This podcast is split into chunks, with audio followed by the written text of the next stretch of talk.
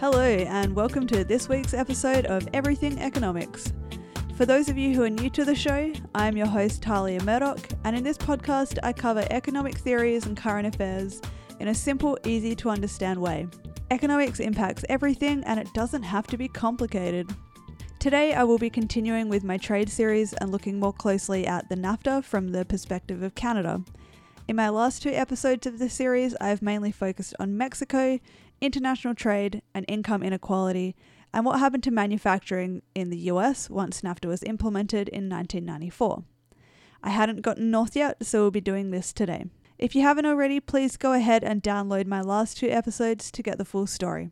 I was also planning on exploring the new tariffs the US is imposing on exporting countries, but have decided to do this as its own episode as it goes far beyond NAFTA and the history of trade between the US and China needs to be explained too, so I think it deserves its own spot.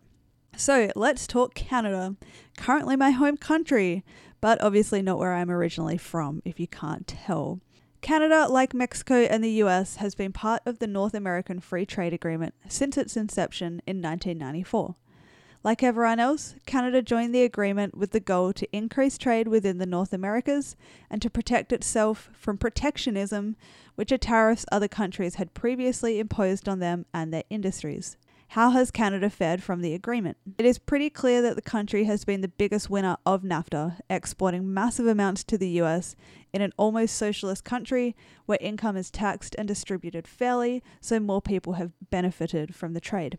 In 2017, Canada exported $472.6 billion worth of goods and services to the United States, roughly 31% of their gross domestic product that year.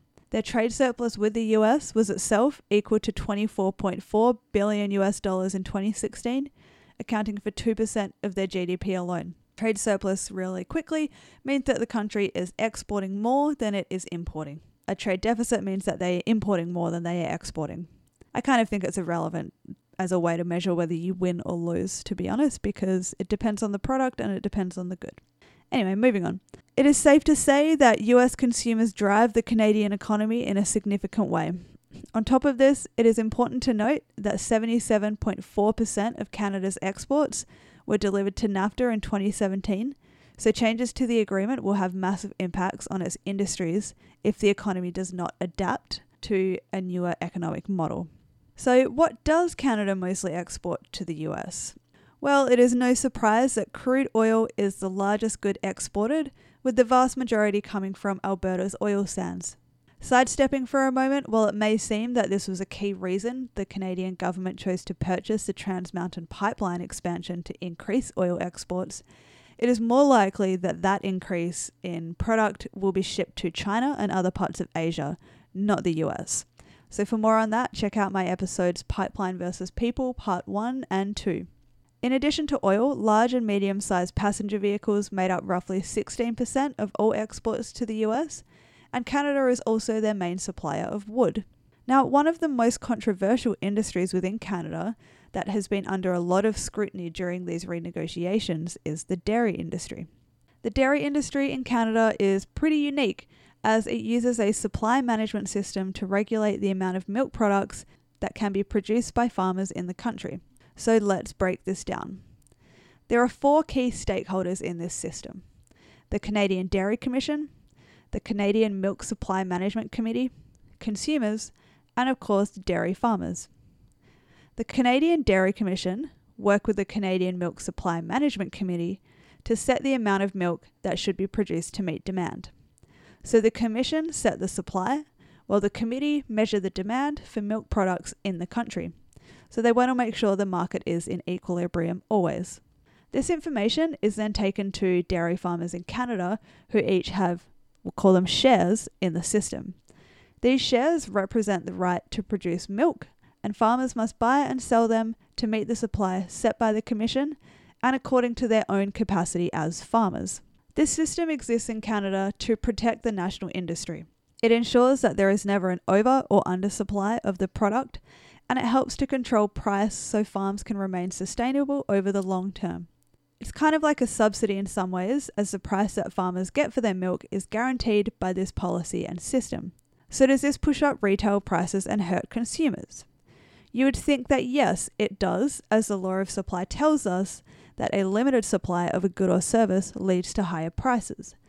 But in fact, retail prices for milk and other dairy products in Canada are comparable to other developed countries, and on average, Canadians spend less on these products than other places in the world. And this is because the supply is controlled according to demand. It's not like diamonds or oil, which is controlled to ensure that the supply is low so the price can be high. It's controlled so it can meet demand and keep the farm sustainable and keep consumers happy. So, what's the problem? Well, in addition to supply management, Canada also slaps massive tariffs on US dairy imports, upwards of 300% for some products. It also puts quotas on the amount of cheese that can be imported from any country before being charged a hefty duty at 800 tonnes, which makes it harder for the US, the European Union, Australia, and New Zealand to access the consumer market in Canada. This goes against the whole concept of free trade and as such has been heavily criticised by the current US government, by people in Canada, the EU, Australia, and New Zealand for being too protectionist. Each country has frequently challenged this at the World Trade Organization, and Canada continues to argue that it is compliant within their policy requirements, and so far it seems to have won those arguments, though they are ongoing. Many dairy farmers in America also produce a surplus of milk. Now, this is for a number of reasons, with one of the main being that the state governments, think places like Wisconsin, where their football team is nicknamed the Cheese Packers because of the prevalence of this industry in their state. They encourage farmers to produce more milk, expand their facilities, and feed the world, which, of course, in the spirit of capitalism and big economics, they did. This has started to become more and more damaging. In 2016, US dairy farmers literally dumped 43 million gallons of milk down the drain, which, for perspective, is equal to 65 Olympic sized swimming pools. It's insane. Interestingly, as well, in the agriculture industry as a whole, the US Farm Bill also exists, providing subsidies to farmers to offset their cost of production, worth about 95 billion US dollars every year. So it doesn't seem completely fair for the US to criticize Canada for its supply management system when they're essentially doing the same thing, just in a different way, and by a direct subsidy rather than controlling supply. There is just so much argument around this issue and whether or not supply management causes higher dairy prices for Canadians and is in fact unfair to Americans. It's kind of hard to find some concrete evidence because everyone seems to be on opposite sides here, and everyone seems to question and criticize everybody else's research more than I have ever come across, to be honest. It might just be because it's a hot topic right now. One study by the OECD showed that Canadians on the whole could save $2.6 billion annually if supply management was phased out.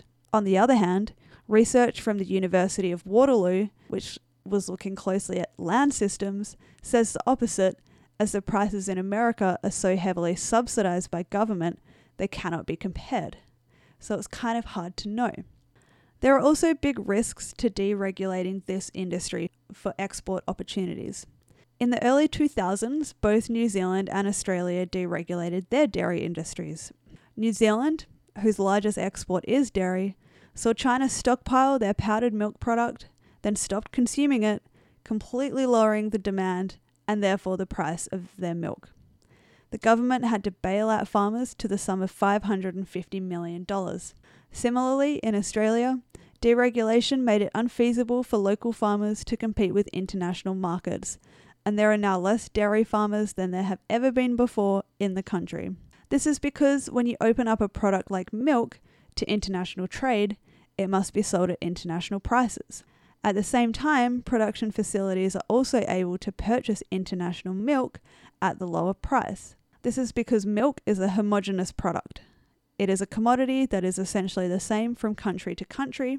If small local farmers are unable to compete in the international markets because they aren't as efficient or the labor isn't as cheap or they don't have the same technology, they're not able to sell at a higher domestic price anymore, they go out of business. So, what do I think about the whole situation? Honestly, I don't see much wrong with Canada's system. Sure, it's not free market economics at all. And I'm into regulation where regulation is fit, and it doesn't encourage free trade at all. But when it comes to food, I think protecting local industries is important and should happen. A country's people will always need to eat to survive and keep their country alive. It is time and time again proven that local produce is healthier and more sustainable than importing and exporting large quantities of food. Though my main question and concern here is why don't other agriculture sectors get the same kind of support and the same kind of supply management system? Dairy farmers only make up 6% of Canada's farmers, so why isn't more Canadian food encouraged to be raised or grown and remain in Canada in the same way? Obviously, the cold climate presents some issues, but ut- utilization of arable land is lower than what is readily available at the moment. Anyway, before I get too far into that, I want to stop as this is the industry I currently work in and I will absolutely be doing an episode on this and even pitching a policy idea I have for everywhere. So, in a nutshell, from my research, I believe that supply management system and tariffs on milk work fantastically for Canada and shouldn't be changed at this point. It might even be worth the US looking at this kind of system for their own farmers if they continue to oversupply, or maybe try to figure out why this is happening and how do you stop it. Well, I do believe in international trade, I feel very strongly about keeping food local. So, thank you so much for listening to this episode of Everything Economics. Next week, I will be looking at trade between China and the US. You can follow the show on Twitter at Every Economics or find the whole network at Cave Goblins across all social media platforms. Check out our website, cavegoblins.com, to hear another fun show about comedy. Out tomorrow is, as always, a hilarious episode of Comedy Zeitgeist. This week, Doug talked to Jenny Roubaix and Danae Campbell of Nasty Women, which was awesome to record. Let yourself laugh a little and check that out. Again, thanks for listening. Please rate and review on iTunes and set the show to auto download. I am Talia Murdoch, and this has been Everything Economics.